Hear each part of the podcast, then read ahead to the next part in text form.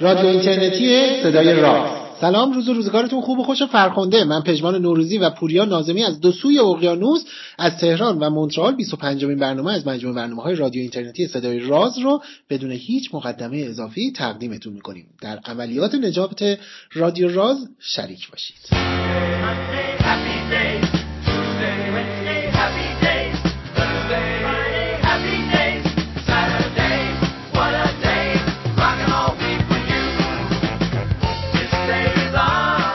سلام شب بخیر عصر بخیر. سلام نصف شب تو هم بخیر باشه.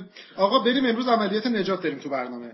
آقا باید بریم نجاتش بدیم این چه وضعیه؟ ولش کردن به امون خدا اونجا بنده خدا گناه داره. بریم برش گردونیم. من موافقم. چیزا این جمله آیرین شیوایی رو خوندی راجع به فیلم های قدیم و جدید رو؟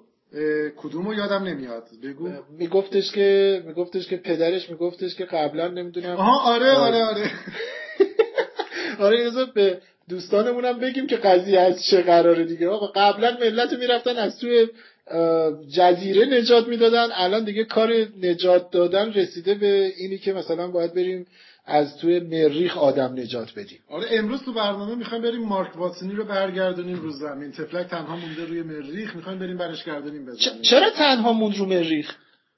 کلا این مثل که تو سرنوشتش اینه که یه بقول یکی دیگه از بچه ها تو همون گروه بقول سحر این کلا سرنوشتش اینه که یه جایی تنها بمونه یکی بره نجاتش بده. توی اینترستلار هم تنها مونده بود توی یه دنیای دیگه. توی نجات سرباز رایان هم یه گوشه افتاده بود آره آره راست میگی تو نجات سرباز رایان هم همین بلا سرش اومده بود. کلا به نظر مثل یه. مقدار به شخصیت مت دیمون بستگی داره. آره.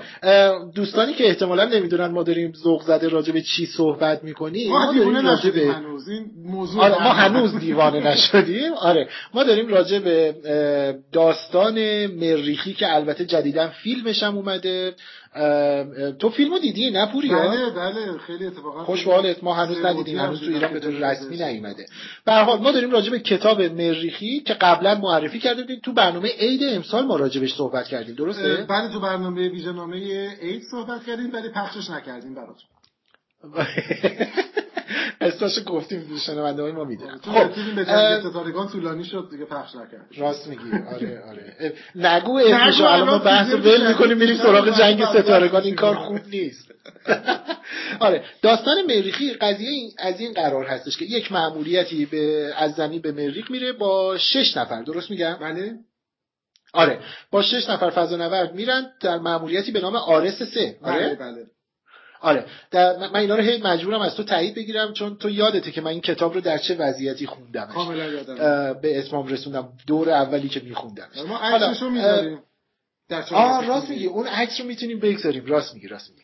آره به حال این ماموریت در حال اجرا بود. داستان یک داستان علمی تخیلی هستش که داره انجام میشه. ماموریت در آینده نچندان دوری هستش. یعنی خود ماموریت اگر اشتباه نکنم سال 2035 این حدودا داره اجرا میشه توی داستان. به مریخ میرن. تنها 6 روز مریخی که گذشته بود ماموریت نصف و نیمه بل میشه. به خاطر یک طوفانی و توی این اتفاق اینا مجبور میشن خیلی سریع سوار سفینهشون بشن و برگردن به سمت زمین و ای دل غافل که یکی از این فضانوردان چون فکر می‌کردن که دیگه تموم کرده و مرده و نمیشه نجاتش داد و اینها روی مریخ باقی میمونه در حالی که اون فرد زنده است و این فرد سعی می‌کنه که خودش رو نجات بده. این داستان هیجان انگیزی بر داستان هیجان انگیزیه که در واقع یک ذهن خلاق نوشته یکی از دلایل اهمیتی که حالا این داستان اینقدر مهم شد که مورد توجه جدی قرار گرفت این بود که توی سالهای اخیر ما خب خیلی داستان علمی تخیلی داریم خیلی داستان علمی تخیلی در واقع مبتنی بر علم داریم که جزء رده hard science fiction ها طبقه بندی میشن. این هم توی بله. اون رده بود. یعنی ضمن اینکه سعی کرده بود نویسنده به طور جدی به علم داستان توجه بکنه و سعی کنه جزئیات علمی رو رعایت بکنه به طوری که خیلی بهش می‌گفتن یک ماجراجویی در دنیای ریاضی و مهندسی عملا. برای کسایی که علاقه مندن اینکه تمام مدت محاسبات رو دنبال بکنین. اما همزمان یک داستان هیجان انگیز ماجراجویانه بودش. همزمان رگه های از تنز فوق العاده جذابی رو در داستان داشت و از همه مهمتر برخلاف خیلی از داستان های تخیلی دوره اخیر که یه نگاه تیره و یه مقدار فضای تاریکی داره داستان داستانی بود که بیشتر شبیه از نظر ماهیت نه از نظر روایت و این حرفا داستان های مثلا دهه 60 و 70 بود زمانی که. شور و اشتیاق رفتن به فضا بود داستان با وجودی که درباره یک بازمانده که تو مریخ مونده با فاجعه مواجهه ممکنه بمیره فیلم داستان در واقع به شدت چی میش میگن حمایت کننده و تشویق کننده روحیه ماجراجویانه است و آره. به سمت آره. فضا ما رو می‌خونه واسه همین از این جهت خیلی جذاب بود دقت علمیش از یک طرف و خب به هر حال وقتی هم که منتشر شد با یک داستانی که حالا اشاره می‌کنیم بهش توجه جهانی هم به خودش جلب کرد به سرعت تبدیل به یکی از پرفروشترین کتابا شد و بعدش هم امتیاز در واقع تصویرسازیش گرفته شد. اول قرار بود کارگردان دیگه ای کار کنه. به ریدلی اسکات واگذار شد و ریدلی اسکات یکی از بهترین فیلم های سالهای اخیرش رو ساخته. به آره شاید اصلا یکی از اتفاقای خوب این کتاب تبدیل شدنش به فیلم یعنی از این فیلم نامه اقتباسی هایی که توی دنیای امروز هست و یه جور بازگشت شکوفمندانه ریدلی اسکات هست. دقیقا تو می‌دونی اسکات تو کارهای اخیرش خیلی مورد نقد بود. مثلا تو فیلم اکسودوس که مثلا تو داستان حضرت موسی بود یا حتی و حتی پرومتئوسش خیلی با نقد مواجه شده بود. و این مدت بگونه داستان که نه فقط تو جامعه که علاقه مند علمی تخیلی علم هستن بین جامعه هنری هم فوق العاده امتیاز بالایی گرفته و منتقدای هنری هم آره. حتی بهش گفتن بازگشت دوباره ریدلی اسکات به نوعی شاید حالا ریدلی اسکات از مریخ برگردونده زمین.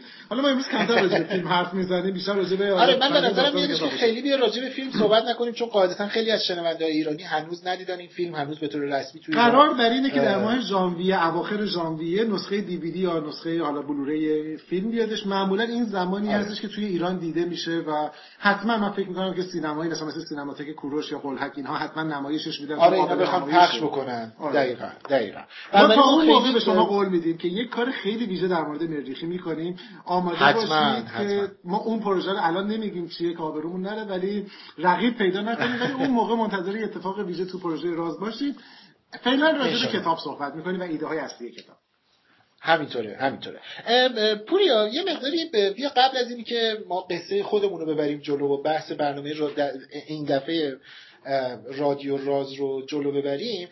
یه مقداری بیا راجع به این بگیم که اصلا نوشتن این داستان خودش یک اتفاق مهم. شاید در تاریخ داستان نویسی های به خصوص علمی تخیلی هست. یعنی اصلا شیوه یا روی کردی که نویسنده به نگارش این داستان داشته خیلی هیجان خیلی جذاب در عصر اطلاعات اوپن سورسی که شاید در دسترس همه ماها هم باید باشه.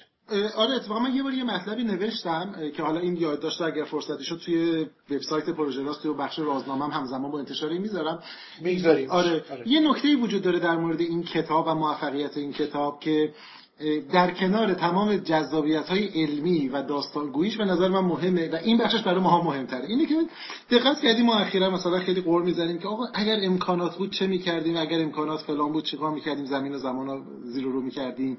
واقعیتش اینه که در دوره‌ای که به نظر ما متوجه شدیم امکانات در اختیارمون قرار گرفته. یه مقدار نحوه استفاده از این امکانات رو باید خودمون رو تعلیم بدیم که یاد بگیریم. آقای اندی بیر که نویسنده این کتاب در واقع برنامه نویس کامپیوتره و یه شغل روزانه داره که به عنوان یه برنامه نویس کامپیوتر کار می‌کنه.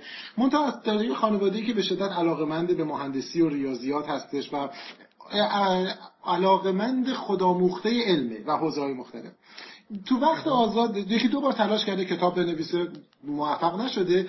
زمانی که مریخی رو شروع می‌کنه به نوشتن در قالب فصل به فصل در واقع این داستان رو شروع به انتشار می‌کنه روی وبسایتش. به شکل مجانی برای خواننده هاش منتها با یه شرطی که میگه که من دارم سعی می‌کنم یه داستان علمی بنویسم برای کسی که احتمالا یه جایی توی مریخ دور افتاده. منتها سعی می‌خوام بکنم این کاملا علمی باشه. این شرط رو با مخاطبش می‌ذاره اونجا که اگر یه جایی من فهمیدم اشتباه کردم برمیگردم درستش می‌کنم. بنابراین داستان داستان فضای باز و واقعا هم چیزی فصل به فصل می نویسه میره جلو فیدبک می‌گیره. نکته جالب اینه که این زمانی که داره این داستان می نویسه با هیچ کسی توی ناسا آشنا نیست هیچ فضا نوردی رو نمی‌شناسه. تنها منبعش کتاب های مرجع منابع اینترنتی و مجموعه از مستندهایی که دیده. با این مجموعه است که در واقع داستان رو می نویسه وقتی که کار تموم میشه با چند تا اصلاحی که می‌کنه اثری که در میاد در حد شگفت انگیزی دقیقه. در این حد که بلا فاصله جالب اینه که وقتی تموم میشه قصد انتشارش هم نداشته. مخاطبش بهش میگن که چرا این ای بوک نمی‌کنیم ما یه جا بگیریم. این میگه که خیلی خوب با یه نرم افزاری فصل رو به هم میچسبونه ای بوک می‌کنه. بعضی از مخاطباش بهش میگن که آقا جان اینو بذار تو آمازون تو فروشگاه آمازون. چون ما با این آره. کتابخونه داریم می‌خونیم کار سختیه که بریم از کامپیوتر بریزیم می‌خوایم اتوماتیک بخریم. اونجا مینیمم پولی که شما باید یعنی مینیمم قیمتی که می‌تونی بذاری فکر 99 سنت یعنی از این ارزانتر نمی‌تونی مجانی نمی‌تونی بذاری. بله. 99 سنت می‌ذاره ظرف چند هفته تبدیل میشه به پرفروشترین کتاب. اصلا حوزه علمی تخیلی بعد میاد پرفروشترین کتاب میشه. ناشرای چاپی بزرگ میان سراغش که آقا جان امتیازتو بده. امتیاز می‌خرن کتاب چاپ پرینت میشه. تبدیل میشه به جزو پرفروشترین کتابای فهرست مثلا نیویورک تایمز. و ناسا دانشمندا می‌خونن کسایی که تو علوم فضایی بودن از دقت شگفت زده میشه این چقدر البته خطاهایی داره حالا راجع صحبت می‌کنیم بله ولی بله. به طور general خیلی و به طوری میشه که مثلا کسانی که توی ناسا کار می‌کنن برای مخاطبانی که تو ایران هستن شاید مثلا چهره آقای دکتر نادری یا چهره شناخته شده باشه وقتی کتابو می‌خوام میگفتش بله. که من شگفت زده شدم که اینقدر دقیق در واقع توضیح داده کاری که ما هر روز داریم اینجا انجام میدیم و این همچین دقت این نکته اون نکته که گفتم برای ما هم می‌تونه آموزنده باشه اینه که چنین دقتی رو بر مبنای منابعی که در اختیار همه ما هست به دست آورده. نه الزاما کالج این رشته رو رفته دانشگاه این رشته رو رفته نه آره نه اینکه بره نمی‌دونم مصاحبه های آنچنانی بکنه. یعنی بر اساس همون چیزی که در دسترس هر کسی دیگه هم شاید کم و بیش هستش. این به این معنی نیست که نرین اون راه ها رو انجام بدیم و بشینیم تو خونه. نه. آره این نفی اون قبلی ها نیست نه فقط اینکه اگر در واقع کسی علاقه من باشه می‌تونه به عنوان علاقه من اون چیزی که ما میگیم نجوم آماتوری نجوم علاقه من بله. خب بنابراین نشون میده که تو حوزه های دقیق تر هم میشه این کارا رو انجام داد. استراتژی داستان نویسیش هم جالب بودش. تعریف می‌کرد تو یه مصاحبه ای میگفتش که من ایدم این بودش که این آدم رو بفرستم اونجا هر بلایی که ممکنه سرش بیارم ببینم می‌تونم نجاتش بدم یا نه. نجاتش آها یعنی عملا داشته بازی می‌کرده. یعنی این بازی استراتژیکاست. آره اصلا خب حالا تنهامون. مرحله بعدی چیه؟ خب حالا همه چی که خیلی داره خوب پیش میره. یه بلایی سر یه انگولکی بکنم ببینم مثلا سیستمش از کار یه انفجار درست آره. کنم. یعنی نمی‌دونم برق قطع کنم. نمی‌دونم فلان اتفاق بیفته.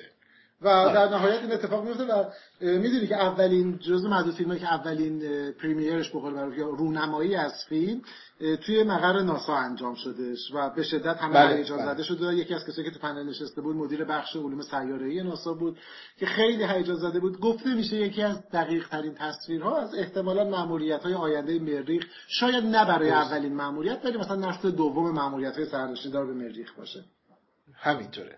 بسیار عالی. ضمن اینی که کتاب به زبان فارسی ترجمه بسیار خوبی داره. دوست خوبمون حسین حسین شهرابی ترجمهش کرده.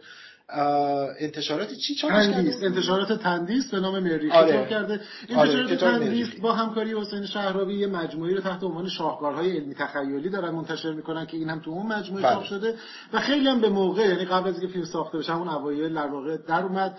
و در واقع بر مبنای نسخه اولیه که خیلی ترجمه خوبیه. اینو حتما اگر هنوز نخوندید حتما برید بخونید. آره آره آره. کتابیه که من تضمین می‌کنم که نمی‌تونید زمین بگذاریدش. بی‌نظیره کتاب بی‌نظیره و شما رو نه تنها با این موضوعات آشنا می‌کنه یک اوقات ساعت خوشی رو از کتاب خوندن براتون فراهم می‌کنه.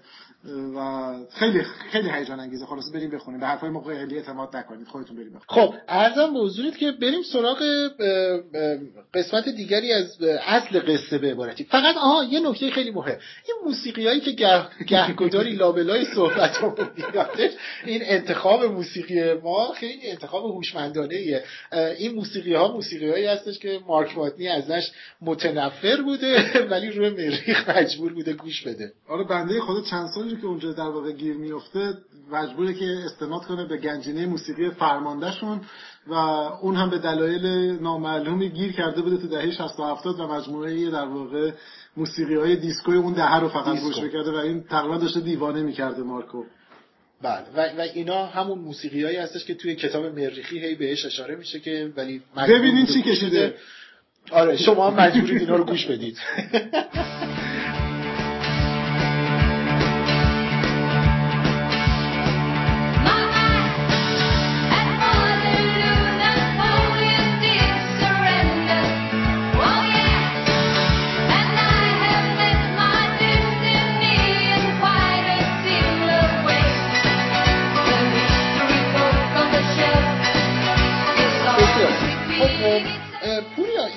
چیز قصه به عبارتی گیر افتادن مارک واتنی روی مریخ به یک طوفان ناگهانی مرتبط هستش که در حال مأموریت ناگهان طوفان سهمگینی میاد و خلاصه یه دیش ماهواره پرت میشه و این یکی می‌خوره به اون و خلاصه مأموریت تمام و ناکام میمونه اینا می‌خوان برگردن و مارک واتنی مجروح و مصدوم شده روی مریخ میمونه به حساب اینی که خب دیگه عمرشو تموم شده و دیگه ما باید در بریم.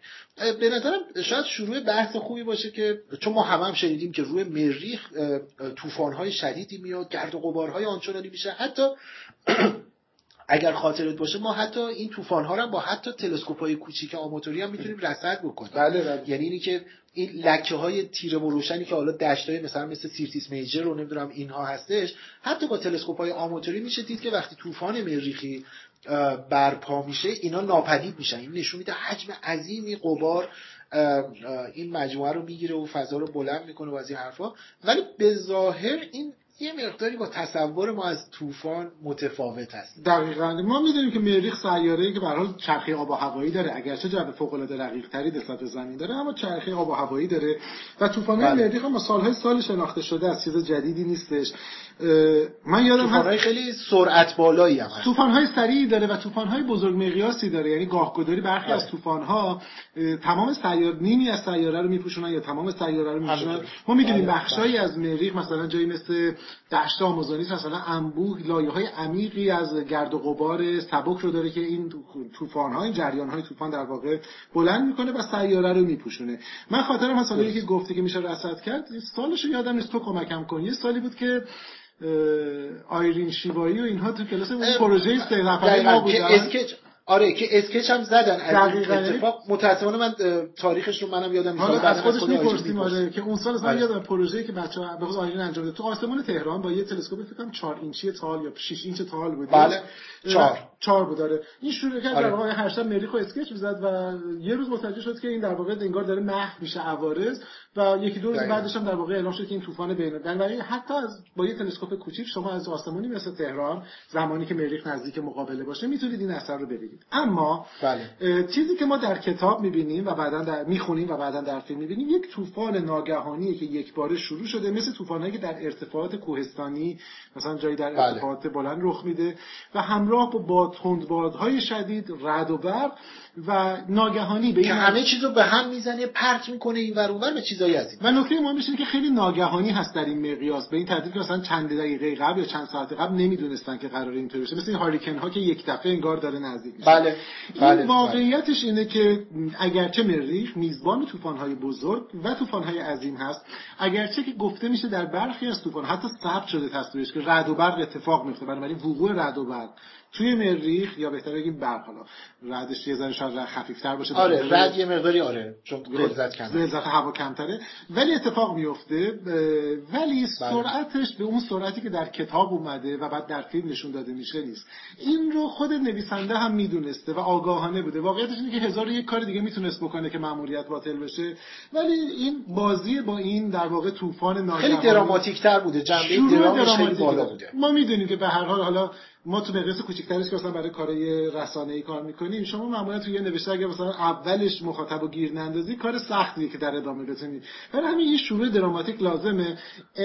دروغ نگفته و خطای بزرگی نداره. عددا رو یه ذره آگاهانه البته. اگزاجری کرده که بتونه در آره. واقع توجیهگر ضرورت لغو مأموریت و بعد اون اتفاقی که برای واحد ناو به قول حسین شهراوی ناو خیزش از مریخ. یا اون واحدی که قرار آره. صعود کنه از مریخ میفته که اون کج بشه و اون لحظات دراماتیک رو به وجود بیاره برای آغاز داستان.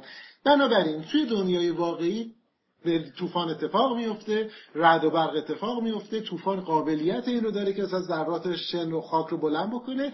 بلند بکنه. نه به این شدتی که ما در کتاب آره. من یه سری عدد و رقم اگر که شاید بخوایم بگیم که یه مقداری صد درصد. وجهه علمیش آره مشخص تر بشه. نکن مثلا طوفان هایی با سرعت هایی مثلا حوالی 100 و بالای 100 کیلومتر در ساعت در مریخ رخ میده. یعنی 150 تا 170 کیلومتر در ساعت هم رخ میده. اما نکته خیلی مهم اینه که غلظت جو مریخ چیزی حدود یک درصد غلظت جو زمین هستش. و این معنیش اینه که اثری که می‌گذاره به اندازه یک صدومه یعنی اینکه مثلا دارم میگم این طوفان 150 کیلومتر در ساعتیه واقعا مثلا چیزی که من می‌تونم ازش دریافت کنم در حد مثلا یک و دو کیلومتر در ساعت میشه.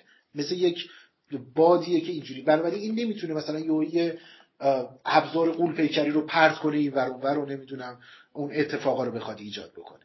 و در نهایت طوفانی با این ابعاد عظیم و گسترده خب با تایم جدید زودتری قابل پیش بینی هستش. البته بله یه نکته هم بله. یادمون نره که توی مریخ البته اتفاق دیگه ای هم میفته و اون اینه که در واقع یه سری تندبادهای موضعی داریم. چیزایی که بهش در واقع تندباد شیطان میگن.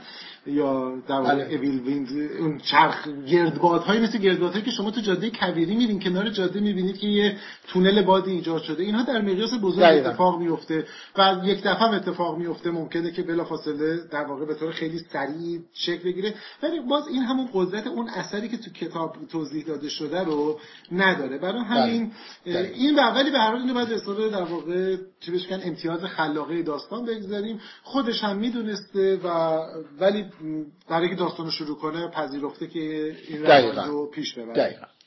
و بالاخره مارک واتنی به هوش میاد به خودش میاد می‌بینه که ای دل غافل تک و تنها مونده و دو تا راه حل داره. یا اینی که بگه ای وای تموم شد بگیره دراز بکشه تا عمرش تموم بشه و یا اینی که یک چلنج طولانی مدت رو شروع بکنه برنامه ریزی بکنه و شروع کنه به عملیات نجات برای که برگردونه خودش رو به سطح زمین قاعدتا یه اتفاقات خیلی هیجان آوری این وسط میفته یکی از کارهای جذابی که برای خودش را میندازه اینه که یه سری امکانات دست و پا بکنه. می‌دونه که پتفایندر کجا هستش می‌دونه که نمی‌دونم ابزارهای دیگه که تو ماموریت های قبلی رفته کجای مریخ پایگاه خودش رو می‌دونه می‌خواد خودش رو برسونه به اونجا. چی بهتر از یک ناوبری کاملا نجومی تاریخی و باستانی اونم استفاده از ستاره قطبی برای جهتیابی و این حرفا.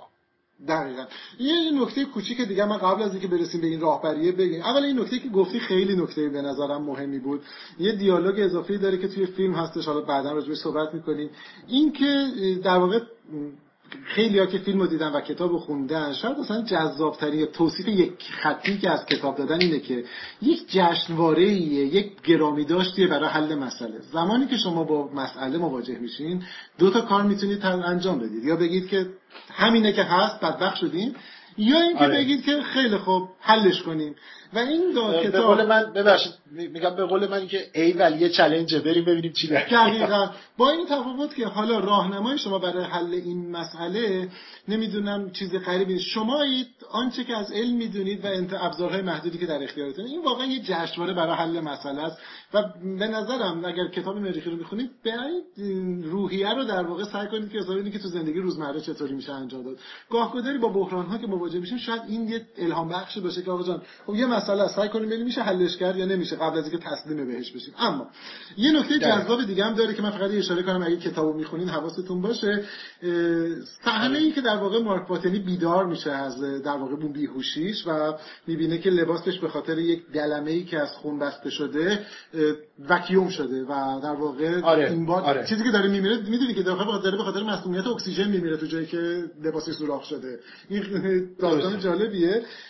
نکته جالب اینه که این باید تست بشه و هیچ آزمایشی تا الان انجام نشده که آیا اگر یک چنین شکافی انجام بشه خون می‌تونه واقعا یک آیقی باشه که فشار ببنده یا داره یا نه. آره. نکته جالب اینه که اینو بعدا از بعد از اینکه دیگه کتاب منتشر میشه و روابط ماندیویر نویسنده کتاب ناسا خوب بشه می‌پرسه و هیچکس جوابی نداره و اتفاقا یه بار یه مصاحبه داشتش با این با یکی از این در واقع مجریای برنامه معروف میت باستر الان سویج که پیشنهاد کرد که اینو برن تست کنن ببینن که واقعا این کاری که چون میگه من گفتم اینطوری میشه هیچ کسی دیگه نمی‌دونه میشه یا نه. ببینیم میشه واقعا یا نه امکان پذیر هست یا نه. اما بعد از اینکه مارک تصمیم می‌گیره که زنده بمونه و به زمین برگرده یادمون باشه که مأموریت بعدی قراره که سه چهار سال بعد در گوشه دیگه ای از سیاره اتفاق بیفته. غذایی که اینها با خودشون بردن بله. برای یه اقامت سی روزه برای 60 نفره و این باید زنده بمونه. 6 نفر. که شاید 6 نفر بله.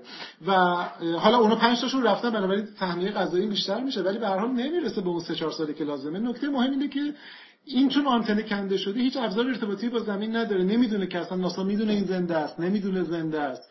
و باید یه جوری تماس بگیره چون حتی اگر هم زنده بمونه اگه اونو نفهمن این زنده است نمی‌تونن نجاتش بدن. برای همین باید شروع کنه به یه راهی برای تماس. و اینجاست که دست به یک سفر ماجراجویانه می‌زنه با یک ربات با یک در واقع خودروی کاوشگر. شما اگه تو مریخ بودین کجا می‌رفتین برای که بخواین تماس برقرار کنید با زمین؟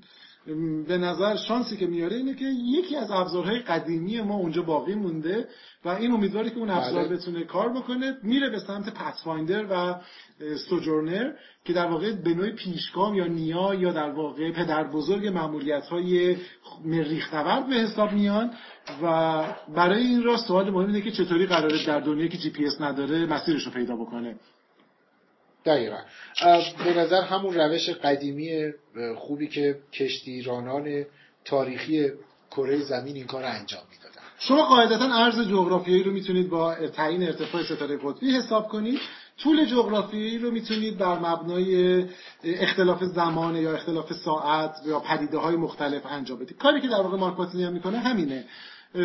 طول جغرافیایی رو بر مبنای ساعتهای گذرهایی که یا ساعتهای طول و غروبی که قبلا محاسبه شده بوده برای اون عرض جغرافیایی که ببخشید برای طول جغرافیایی که پایگاه وجود داره برای اقمار مریخ برای اقمار مریخ اونها رو حساب می‌کنه. بعد میاد جلوتر می‌بینه که اون رو رصد می‌کنه می‌بینه چقدر اختلاف زمانی دارن و از اینجا سعی می‌کنه طول جغرافیایی رو تخمین بزنه. یه برنامه کامپیوتری هم می‌نویسه که اینا رو تعدیل کنه. عرض جغرافیایی هم میاد و سعی می‌کنه ستاره قطبی مریخ رو هر شب نگاه کنه با یک در واقع زاویه سنج ساده که می‌سازه اینو به دست بیاره در تئوری خیلی خوب کار می‌کنه. یه اشتباه کوچیکی در کتاب وجود داره و اون اینه که برخلاف چیزی که در کتاب گفته توی مریخ دنب ستاره قطبی نیست. آره. آره پوریا نگو خود ستاره دنب ستاره قطبی نیست. یه نکته خیلی جالب بگیم. آها یه نکته خیلی مهم پوریا. اونم اینه که به نظر ما باید یه ذره سرعتمون رو ببریم بالاتر. من فکر می‌کنم این جزء اون برنامه های رادیوییمون میشه که خیلی طولانی میشه. شاید حتی دو تیکش بکنیم. ولی به حال خود داستان انقدر جذابه که این کار انجام بدیم. آره آره آره. قصه ستاره قطبی در مریخ اتفاقا یه جورایی برعکس کره زمینه. ستاره قطبی ما ما تو کره زمین یه ستاره قطبی شمال داریم. توی نیم کره جنوبی ما ستاره قطبی خیلی مشخصی نداریم. مجبوریم که با یه جوری حالا مثلا بگیم نزدیک فلان ستاره و وسط ستاره فلان صورت فلکی فلانی را. توی مریخ ستاره قطبی شمالیشون ستاره قطبی خیلی کم نوریه یا اصلا قابل رویت با چشم نیست و اینا. یه ستاره من رفتم نگاه کردم. یا یا یا یا. یه ستاره وسط راه دنب آلفای دجاجه و پرنورترین ستاره است صورت فلکی قیفاووس. یعنی اینکه یه جای این وسط هستش یعنی اون خود دنب ستاره قطبی نیست. حالا دنب می‌تونه به سمت ستاره به سمت شمال اشاره بکنه ولی ستاره قطبیشون نیستش. ولی برعکسش از جنوبش چطور تو جنوب ستاره قطبی چطوری اوضاعش اونجا ستاره آره یه ستاره هستش به نام من رفتم نگاه کردم بازم یه ستاره به نام کاپای بادبان. ستاره کاپای بادبان یعنی صورت فلکی بادبان اگر خاطرت باشه تو کتابهای قدیمی که ما در دورانی که ما نجوم یاد می‌گرفتیم این صورت فلکی رو به نام شراع میشناختنش. بله بله بله. کاپای آره کاپای بادبان این یه ستاره قطبی هستش ستاره قطبی جنوب هستش یه ستاره خیلی مشخص و خیلی معلومی هستش. آره خلاصش اینه که اگه به تصمیم که بر مبنای ستاره در واقع دنه فقط عرض جغرافیایی رو تعیین بکنه احتمالا گم میشه و خیلی دقیق نمی‌تونه برسه به محلی که پدفایندر هست. اما به هر حال این اتفاق فرض کنیم که اصلاحش می‌کنه و با یه تخمین خوبی می‌تونه خودش رو برسونه به در واقع مسیری که داشته می‌رفته. از یک کار دیگه هم استفاده می‌کنه از در واقع مسیر حرکت سماوی قمر اقمار در مریخ فوبوس استفاده می‌کنه. بله. فوبوس دیموس برای که مشخصا از فوبوس استفاده می‌کنه. آره به و سعی می‌کنه که راستای حرکتش رو در واقع با مرکمک اون تنظیم بکنه. این اولین سفر مارک باتنی هست که البته سفر آسونی هم نیستش. قراره که توی خودروی مثلا تصور کنید اندازه یه ون مدت چندین روز رو سفری کنه و خب مریخ هم خیلی جایی نداره که بیاد بیرون قدم بزنه پاشو دراز بکنه و این باید نه تنها مواد مورد نیازش رو در این مدت ببره باید ضایعاتش هم برگردونه به خاطر اینکه ضایعاتش مهمه چون قراره که منظور از ضایعات فضولات انسانی هست. بله بعد فضولات انسانیشو برگردونه. چرا باید برگردونه پش ما تبدیل به یک چیز گرانبها میشه اونجا برای مارک واتنی. یعنی اگر این فضولات انسانیشو نمی‌تونست تک بکنه جمع بکنه با همه دردسر و بدبویی و نمی‌دونم همه این قصه‌ای که داره اگر نمی‌تونست این کارو بکنه احتمالا از گرسنگی میمرد. دقیقاً به خاطر اینکه یادتون باشه که البته معنی این حرف من این نیستش که شما آره. نه این فضولات رو استفاده کرد برای اینکه بتونه خاک مریخ رو بارور بکنه بتونه توش سیب زمینی بکاره و رژیم غذایی سفت و سخت سیب زمینی خورهاش رو جلو ببره. چقدر یه کاری احتمال داره که تو خاکی مثل مریخ که در واقع خب ما می‌دونیم که هیچ خب مرده است حداقل اگر هر نوع بله. اون چیزی نیست که به درد ما بخوره. و البته بله. پرانتز نکته بگیم که سیب زمینی از کجا آورد؟ اندیویر به طور دقیقی زمان بندی کرده اینو با کمک یه نرم افزار محاسبه کرده. که کی مداره به گونه میشه که همزمان با جشن شکرگزاری اینا توی مریخ باشن و به همین دلیل ناسا یه تعداد سیب زمینی واقعی به اینا داده نه سیب زمینی غذای خوش بله. که از اون استفاده می‌کنه به عنوان بذر اول. منتها این توی خاک بی سطر در واقع و بی حاصل مریخ واقعا امکان داره که کسی بتونه بر مبنای خاک و ترکیبش با همین فضولات انسانی و آب درست کردن که حالا اونم داستان مفصلی داره قصه خودش داره. زمینی پرورش آره. بده آره نگاه کن واقعیت این هستش که جواب خیلی کوتاه بخوام بگم اینه که آره شدنی هستش. واقعیت اینه که مریخ به حال خاکش میکرو المان های مناسب رو داره بجز اینی که به عبارتی استارتر کافی نداره. مثلا نمی‌دونم نیتروژن به مقدار کمی داره. البته یه نکته خیلی مهمم پوری این خیلی مهمه که این داستان قبل از این اکتشاف بله الان که داستان عوض شده. الان به طور کامل بازی عوض میشه. آره یعنی الان بخش زیادی از اتفاق حل این به عبارتی آبی که پیدا شد روی سطح روی که نه در حقیقت این لایه های زیری که به حال خاک مرتوبی که در مریخ پیدا شده ترکیباتی که وجود داره پرکلورات و اینا اینا به حال کمک رسان هستن خیلی اتفاق رو عوض می‌کنه. ولی آره واقعیت این هستش که ما توی به عبارتی فضولات انسانی و دامی و اینها ناگهان این همون اتفاقی هستش که ما یک خاک نچندان بارور خوب رو کود میدیم برای اینکه تبدیل بشه به یک خاک بارور و قابل رشد مناسب برای گیاهان و این امکان وجود داره. با یه تفاوت بزرگ اونم اینه که خاک مریخ کم بارور نیست. کاملا بدون قابلیت باروری و زایایی هستش. ولی میکروارگانیسم های بدن انسان که توی فضولاتش وجود داره به علاوه بخشی از میکرو که توی این فضولات وجود داره به عنوان یک starter خوب می‌تونن یا fertilizer خوب حالا حتی یعنی که بتونن اینو کاملا بارور بکنن و توش رشد گیاه رو رخ بده. از طرف دیگه ماجرا اینه که اگر بتونه که این کار رو انجام بده یعنی شروع بکنه باروری رو یه چیزی که به کمک در واقع مارک باتنی میادش که حالا در دست برغذا تخصصش توی داستان گیاهشناسیه بنابراین ما می‌تونیم گیاهشناسی یعنی توی داستان مارک باتنی به عنوان یک گیاهشناس توی تیم بود. بنابراین حوزه تخصصیشه و خب می‌تونه خیلی کار بکنه. چیزی که به کمکش میاد اینه که همین سترون بودن یا بی حاصل بودن یا مرده بودن خاک مریخ در فضای ابتدایی باعث میشه که دیگه مارک باتنی نگرانی برای مثلا فرض کن آفت یا علف هرز یا هر چیز دیگه نداشته باشه. بنابراین اگر در بیاد چی در میاد اگر بشه چی میشه؟ آره. و بر اساس داستان این امکان وجود داره. ضمن اینی که یک اتفاق خوب دیگه این هستش که هرچند به مقدار کم ولی دی اکسید کربن می‌گیرن گیاها و اکسیژن تولید می‌کنن. یعنی اینا همه یه بخش مهمیه. هرچند که گیرهای تکنولوژی زیادی داره. یه چیز جالبی هم که خیلی راجبش حالا توی این صحبت ها و نمی‌دونم بلاگ ها و اینا راجبش هی نوشته می‌شد. اینی که او این آدم مارک واتنی سال مثلا 2035 تا 2037 یعنی قریب به دو سال یک رژیم غذایی سفت و سخت سیب زمینی داشته. میشه واقعا با سیب زمینی زنده بمونه؟ نکن زمینی که می‌دونی ویتامینشو می‌گیره ها یعنی ویتامینشو به شکل قرص داشته می‌گرفت. آره. بنابراین آره. ولی واقعیت این هستش که جدای حالا از اصلا داستان مریخی و اینا سیب زمینی خوراک بسیار بسیار کارآمد موثر و مهمی حتی رو کره زمین هستش.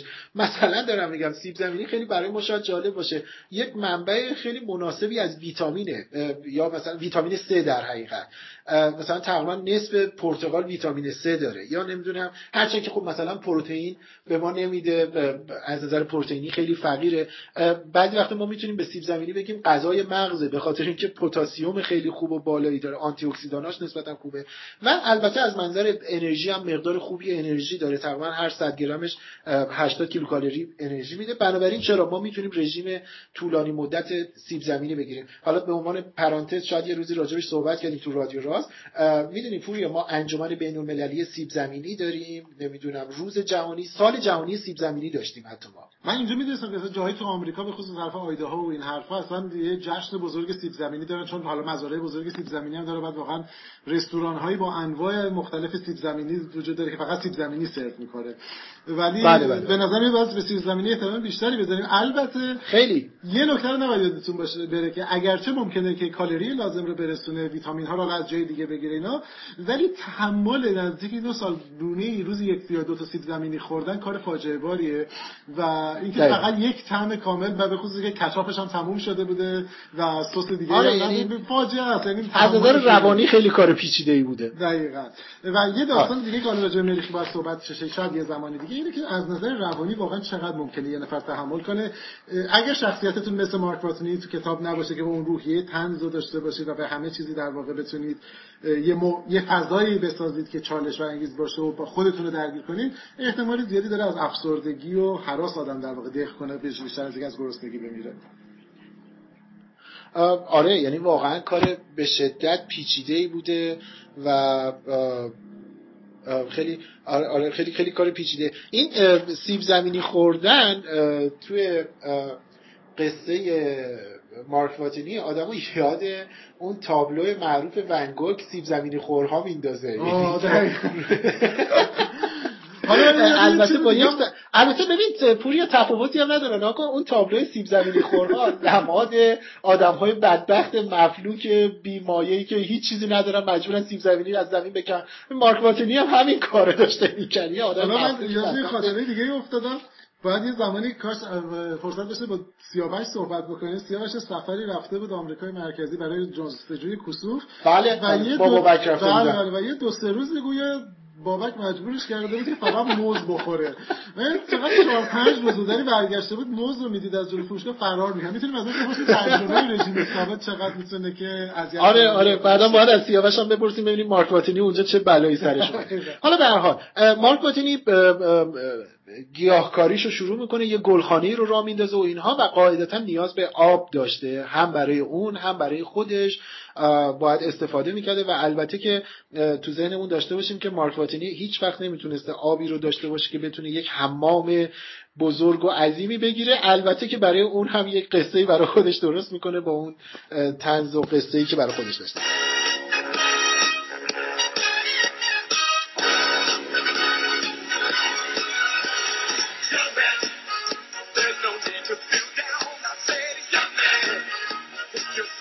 و آب رو از کجا در تولید کردین این تولید آب رو از کجا پیدا کرد؟ پوریا تو خب دقیقاً چه دیگه؟ خب یه مقداری پیش بینی آب شده بود دوباره برای اون 6 نفر در اون بله. زمانی که باید قاعدتا یه مقداری بیشتر از نیاز یک نفر بود. بله برای یه نفر بیشتر و در این حال سیستم های یعنی یکی از نکات مهم داستان مریخی سیستم حیات پا یا سیستم در واقع آشیانه یا اون اقامتگاه موقتشون رو مریخه که این باید هم سیستم تصفیه هوا داشته باشه هم سیستم تولید آب رو داشته باشه. در واقع از تمام ضایعات تمام آبی که در واقع تخریب میشه سعی می‌کنه که آب رو دوباره بسازه و بله. یا جریان آبی ولی این کافی نیستش و نمی‌تونه که حجم آبیاری مزرعه رو انداخته بوده. دقیقاً شما می‌تونید زنده بمونید حجم آبیاری مزرعه رو نمیده. برای همین مارک واتنی برای اینکه پروژه مزرعهش به نتیجه برسه احتیاج داره که آب تولید کنه. تنها و هیچ همون موقع هنوز آبم کشف نشده بوده تو مریخ و آره، حتی اگر آره. می‌شد واقعا آبی نبود که قابل استخراج ساده آره آب قابل استحصال جدی نیستش. یعنی اینجوری نیست که چا بزنیم از تو مریخ. الان فردا بگیم آقا یه دلوی هم بندازیم اون هم آب بکشیم و بیاد بالا و حداقل اکتشافات ما هنوز اینو نشونه دیگه عجیب غریبی داره.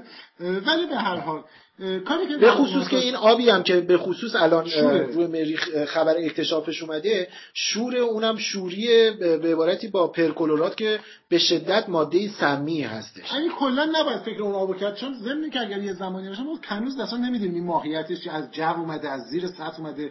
اون بنابراین بی خیالش باید بشیم. بله. ضمن که بله. کتاب اساسا قبل از دوران آب مریخه. حالا آره, آره. شما مزرعه دارید آبم احتیاج دارین و مواد لازم برای تولید آب چیه؟ ما می‌دونیم هیدروژن دم دستمون اونج آره ما باید هیدروژن اکسیژن داشته باشیم. یعنی هیدروژن رو اگر اکسیدش کنیم خب آب به ما میده. به هیدروژن رو بسوزونیم آب تولید خب میشه. از اکسیژن اگه حساب بکنیم ما می‌دونیم که سیستم در واقع این محفظه آشیانه یا اقامتگاه یه سیستم اکسیژن ساز داره که هوا رو می‌گیره و اکسیژن تولید می‌کنه. یعنی یه سری محفظه اکسیژن ذخیره هم وجود داره اونجا. بنابراین بله. به نظر میاد مشکل اکسیژن وجود نداره بر مبنای ذخیره اکسیژن مایع و همین تصویری که در واقع داره تو اتفاق میفته هیدروژن رو در واقع به دست بیارن خب از کجا می‌خوایم به دست بیاریم؟ شانسی که وجود داره اینه که آره. یک محفظه در واقع فضاپیمایی که اینها باهاش فرود اومدن و اونجا نشستن سوختش کامل مصرف نشده و این سوخت در واقع ماده هست سوخت با بهرهوری بالایی هم هستش سوختی که توی موشک ها و اینا مثل بله همین الان هم استفاده میشه تو خیلی از موشک ها بله. که در واقع تو ترکیبش در واقع 4 تا مولکول تو مولکولش در واقع 4 تا اتم هیدروژن داره. حالا اگر شما بتونید آره. هیدروژن رو شاید دوستان ما که دارن میشنون آشنا نباشن اندوهاش 4 هست. بله بله. بنابراین شما اگه بتونید هیدروژن رو تجزیه کنید و بعد اکسیدش کنید یعنی عملا بله. هیدروژن رو آزاد می‌کنید میسوزونیدش با اکسیژن ترکیب میشه آب به شما میده. طبیعت فرایند احیا چیزی که تو شیمی بله. داشتیم. اول هیدروژن رو احیا می‌کنیم محصولش هیدروژن هیدروژن رو اکسید می‌کنیم محصولش آبه. در نظر تئوری همه چی عالیه. سوال ما اینه که هیدروژن رو چجوری می‌خواین؟ این بلا رو سرش بیارید و خب سوخته رو ور میداریم میاریم. یه فرایند شیمیایی داره که ازش بگذریم. خلاصه اینه که مارک موفق میشه که این روند رو با یک مصیبت بسیار عظیمی انجام بده. کاری یه بارم حتی داشته همین. جونش رو سرش می‌داده. یک بار در واقع آره دیگه به خاطر که کنترل اکسیژن رو از دست میده منفجر شد. منفجر میشه. چون این فوق العاده قابلیت اشتعال داره برای اینکه این کار با موفقیت انجام بشه شما باید اکسیژن محیطتون رو تقریبا در حد غیر قابل تصوری پایین بیارید تا اینکه بله. این روند کنترل شده باشه. وگرنه یه دفعه همش با هم میسوزه و بله بله. نکته که وجود داره با تمام اون داستانی که شما تو کتاب می‌خونید راجع به این داستان یک خطای کوچیک به نظر میاد رخ داده که خب خود چیزام احتمال نشه بعدا یه شیمیدانی بهش خبر میده که این فرایند سوزوندن هیدرازین و در اکسید کردن هیدروژن و ترکیب تولید آبی که اتفاق میفته با اون شکل و شمایل فرایند فوق العاده حرارتزایی هست. یعنی فرایند بله. که بله. گرمازاست و گرمازاییش بیش از اندازه‌ای که تو کتاب در نظر گرفته شده. بنابراین با روند فعلی شما اگر این کارو بکنید یه فاجعه رو دوباره خودتون آره خودتون مزرعتون همه منفجر زوب محل زندگیتون با همدیگه زوب میشه. چون میگم این این سوخت هیدرازین سوخت به شدت با بهرهوری بالاست که می‌تونن باهاش موشک رو هوا کنن. دقیقاً.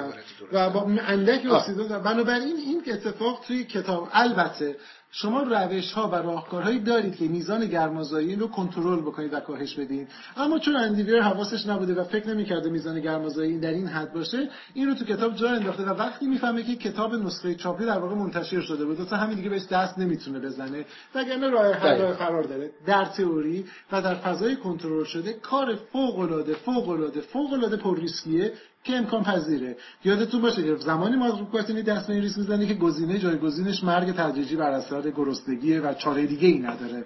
مجبوره این کارو بکنه. مجبوره.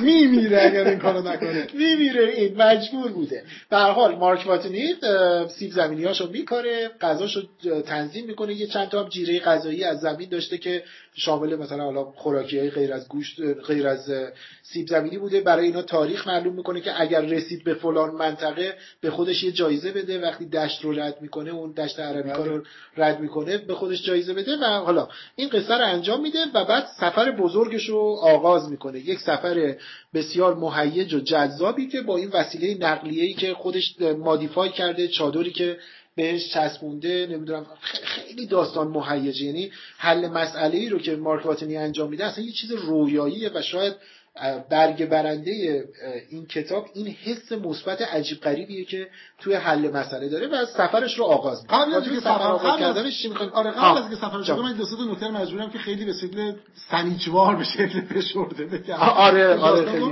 یادمون باشه تو این فاصله ما گاتنی اولا خیلی خوشحال نباشیم که برای کل دوراش غذا تاریخ کرد به خاطر یه گندی که یه جای دیگه می‌زنه بخشی از مزرعه‌اش رو به فنا میده مجددا. و همینطور یک بار موفق میشه با زمین ارتباط برقرار کنه داستان ارتباط برقرار کردن با زمین اون خیلی زیباست علامت مرسی که درست می‌کنه پیغامی که میده و می‌گیره درست در آره. این حال عملی و امکان پذیره و دوباره تا یه بله. گندی که می‌زنه این ارتباط دوباره این قابلیت رو هم از دست میده و خلاصه خیلی در واقع این وسط ما و همینطور حالا روی زمین وقتی فهمیدن این زنده است عملیات نجات یادتون باشه که او در شرایطی تنها رها شده که کاری نمیشه براش کرد. چه کار می‌خوام بکنن؟ مجبور میشن یه عملیات مثلا ارسال آذوقه طراحی کنن چون فوریه مجبورن خیلی از پروسیجرها رو حذف کنن داستان اتفاق میفته. بله. اون بخش حالا کارهای محاسبات مداری که اتفاق میفته برای عملیات نجاتش اجازه بدید راجعش صحبت نکنیم چون خیلی دیتیل و فقط در یه قصه آره. فقط در این حد بگیم که فارغ از نوع مدیریت ناسا که تو کتاب نشون داده شده تصویر شده تک تک مانورها درسته مدار طراحی شده مدار درستی هست.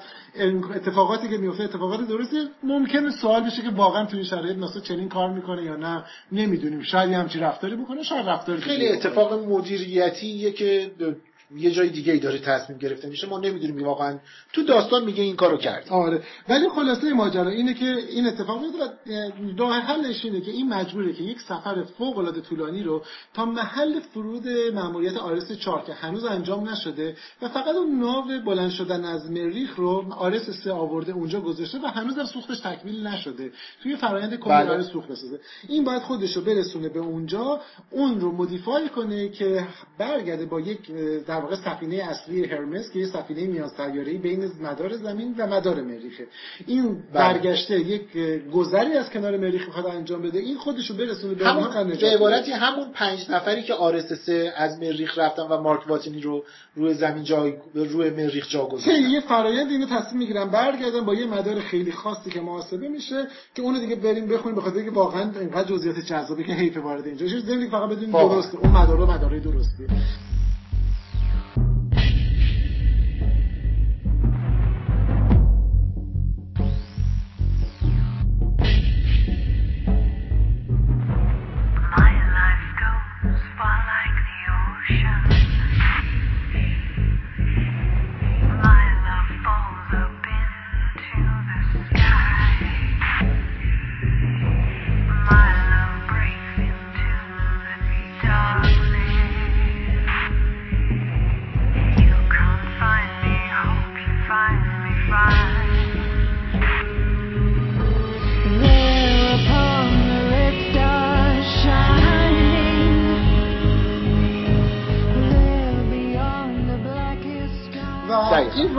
میفته توی این مسیر طولانی به سمت محل فرود در واقع دهانه شاهارلی که در واقع باید برسه به اونجا و برسه به اونجایی که معمول محل ماموریت بعدی بوده و اون سفینه رو اولا سوختش رو تامین بکنه ثانیا مودیفایش کنه که بتونه شتاب لازم رو بگیره تا ملاقات سبکش می‌کنه تمام بخشای غیر ملزومش رو میندازه دور در این هست که شیشه هاشو بر میداره و با پلاستیک پنجره تولید می‌کنه براش دقیقا دقیقا. یه نکته مهم در راه رسیدن به به این این پایگاه نهایی که می‌خواد بلند بشه دوباره دچار طوفان میشه. و اتفاقا الان دیگه توصیفی که از طوفان مریخی داره طوفان توصیف درستیه. یعنی کاملا اون طوفانی که ما از مریخ باید بشناسیم رو اینجا دیگه اتفاقا توصیف دقیقی داره. جوری که حتی مارک واتنی نمی‌فهمه که توی طوفان افتاده. و فقط با کم شدن به عبارتی عمق دیدشه که این طوفان رو متوجه میشه و, کم شدن دریافت انرژی خورشیدی روی سلولای خورشیدی که داره شارژ بله, بله. این اتفاقیه که برای روح و فرصت و ارزم به که کنجکاوی هم رخ میده بله زمانی که پخش در واقع دریافت انرژیشون کم بشه خب نمی‌تونن کار کنن و عمرشون کمتر میشه. روشی که برای فهمیدن اینکه مسیر طوفان چه شکلیه و شکل طوفان چه شکلیه به کار می‌بره خیلی کار هوشمندانه. یادتون باشه که با زمین در تماس نیستش بنابراین خودش و خودش فوق العاده کار هوشمندانه اون بخش رو به شدت بکنید نفس آدم رو می‌گیره تا بفهمیم که چه کار داره می‌کنه. من دقیقا همین بخشاش بودش که کتاب رو در وضعیت پیچیده از همه سو هیجان زده داشتم این کتاب رو میخوندم. دقیقا تو همین بخشاش تو عکسی که استفاده می‌کنیم حتما می‌بینیم زمین ما اولی که برنامه ما یادمون رفت بگیم که اسپویلر آلرت داره یعنی می‌خوایم داستان رو لو بدیم. اگه تا الان اگه تا الان فکر چیزی ازش باقی مونده خب از این به بعدش هم بدونیم نه ولی واقعا داستان رو ما لو ندادیمش. خط کلی داستان لو رفت. ولی نه خط کلی داستان لو رفته ولی به نظر من چیز هستش. یعنی اینکه اینکه فکر کنی لو ندادیم خیلی آره. خب می‌تونیم نگیم که آخرش چی شد.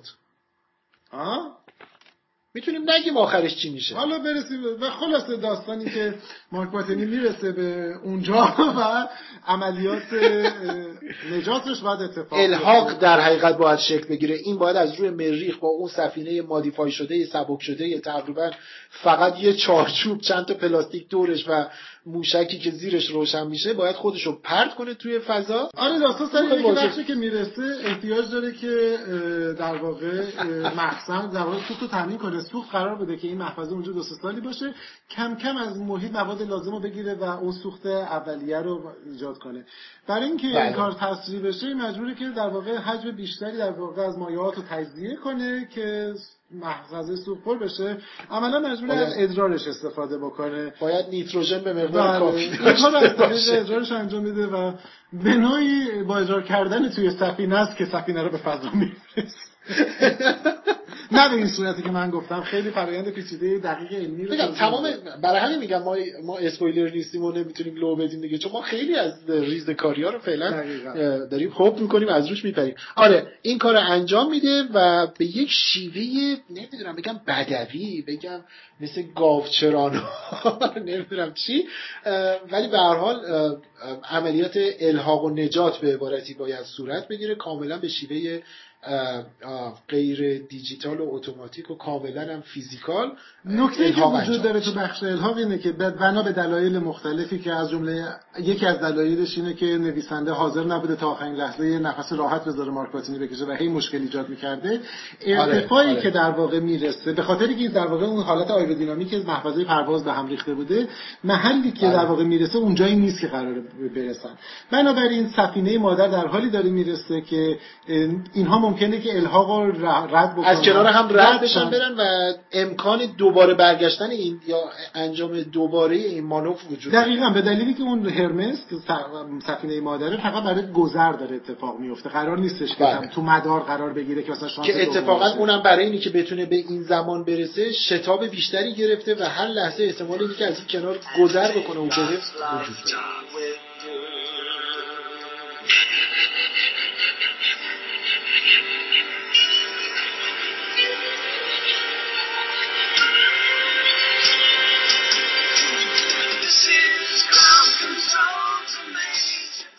داستان به گونه پیش شده که در یه جای اینا مجبور میشن اندکی در واقع توان شتابشون رو بیشتر کنن سرعتشون بیشتر باشه که به اون نقطه برسن. مشکل اینه که حالا می‌تونن برسن ولی سرعت اونقدر زیاده که نمی‌تونن مارک واتنی رو و سفینه‌ش رو به دام بندازن.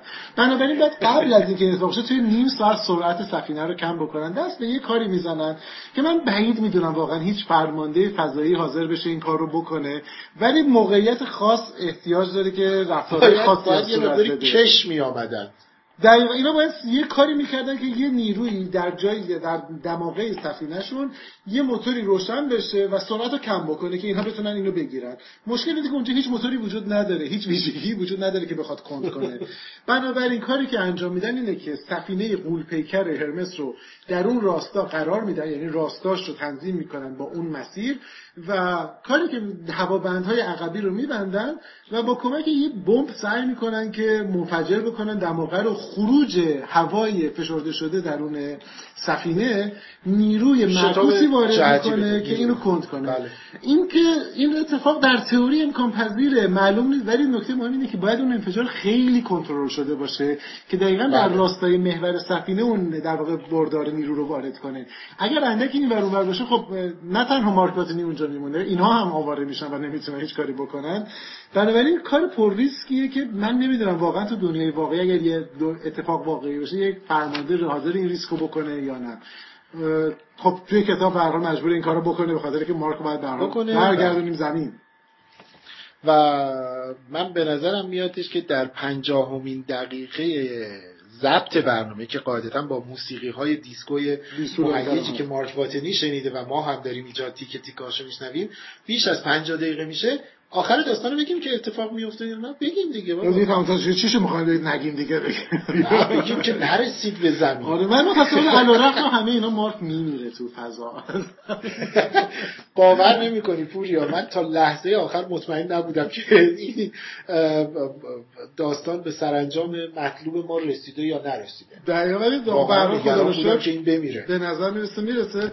و اولین در واقع جو زمانی که وارد سفینه میشه و کلاه خودش رو داره اولین واکنش هم قطاراش خب الان خوشحالن که دیگه یکی رو زنده جان ازشتن عالیه. خاطرت هست که اولین واکنش چی بود؟ وقتی که کلاشو در میاره مثلا زار و نزار میاد اون بالا قیافه که اون همکارش تو هم میره. ولی فکر می‌کنه که این به خاطر که اینو دیده مثلا خیلی شگفت زده است چه بو گندی میدی تو. با احتساب اینی که دو سال کسی دوش نگرفته باشه در مریخ و با اون همه انرژی صرف کردن و عرق ریختن و بیچارگی کشیدن. نکته دم دستی چیزی آره من دو تا نکته کوچولو می‌خوام بگم. یکی اینکه به هر حال کتاب شما خونده بودید احتمالا اگه نخوندین بخونید ما جزئیاتش رو واقعا این که ما گفتیم به این معنی نیست که جذابیت کتاب از بین رفته جزئیاتش رو بخونید نه واقعا این کتاب جذابیت چند بار خونده شده و فیلم به نام دلایل فیلمی کامل در بخش های متفاوت به طور جدی با کتاب. بنابراین اصلا فکر نکنید ما هیچی از فیلم اسپویل نکردیم و فیلم رو ببینید کاملا می‌تونید با یک چشم انداز متفاوت ببینیدش. یه نکته جذابی تو کتاب و فیلم بود که چون حاشیه است بعد نیست اشاره بهش بکنید برای کسایی که مثلا داستانای فانتزی به خصوص دنیا ارباب حلقه ها رو دوست دارن این خیلی جذابه. توی داستان یه جایی هستش که یه شورای محرمانه تشکیل میشه که اسمشو می‌ذارن شورای الروند شورایی که در بله. واقع به نام داستان کسایی که داستان ارباب حلقه آشنا هستن می‌دونن که تو قسمت اول زمانی هستش که اینها جمع میشن تصمیم بگیرن با این حلقه چه کنن.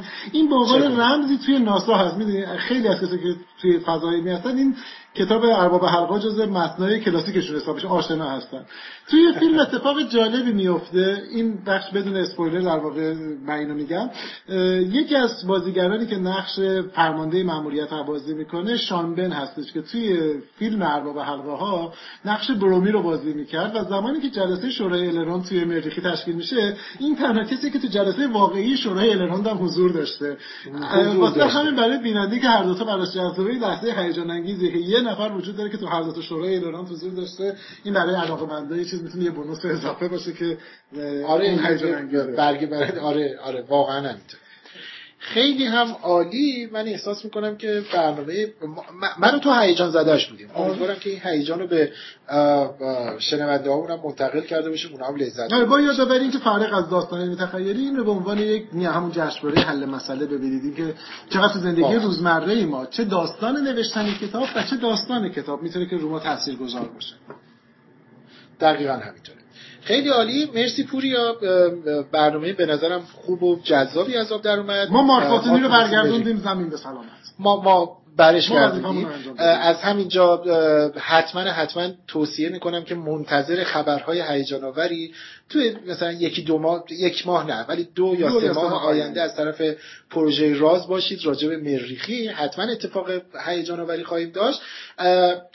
سایتمون پوریا سایتمون راه افتاده. با یک دنیا تشکر و سپاس و از این حرفا از که نمی‌تونیم بگیم بلد نیستیم از سمیه کرمی که خیلی زحمت کشید برامون و الان سایت ما اومده است. لطفا سایت ما رو ببینید توی کانال تلگراممون عضو بشین و معرفی سایت کنید ما سایت ما آدرسش هست پروژکت راز یعنی پروژکت که حالا اسپلش معلومه رازم R A Z. پروژکت آره projectraz.com این سایت ما هستش.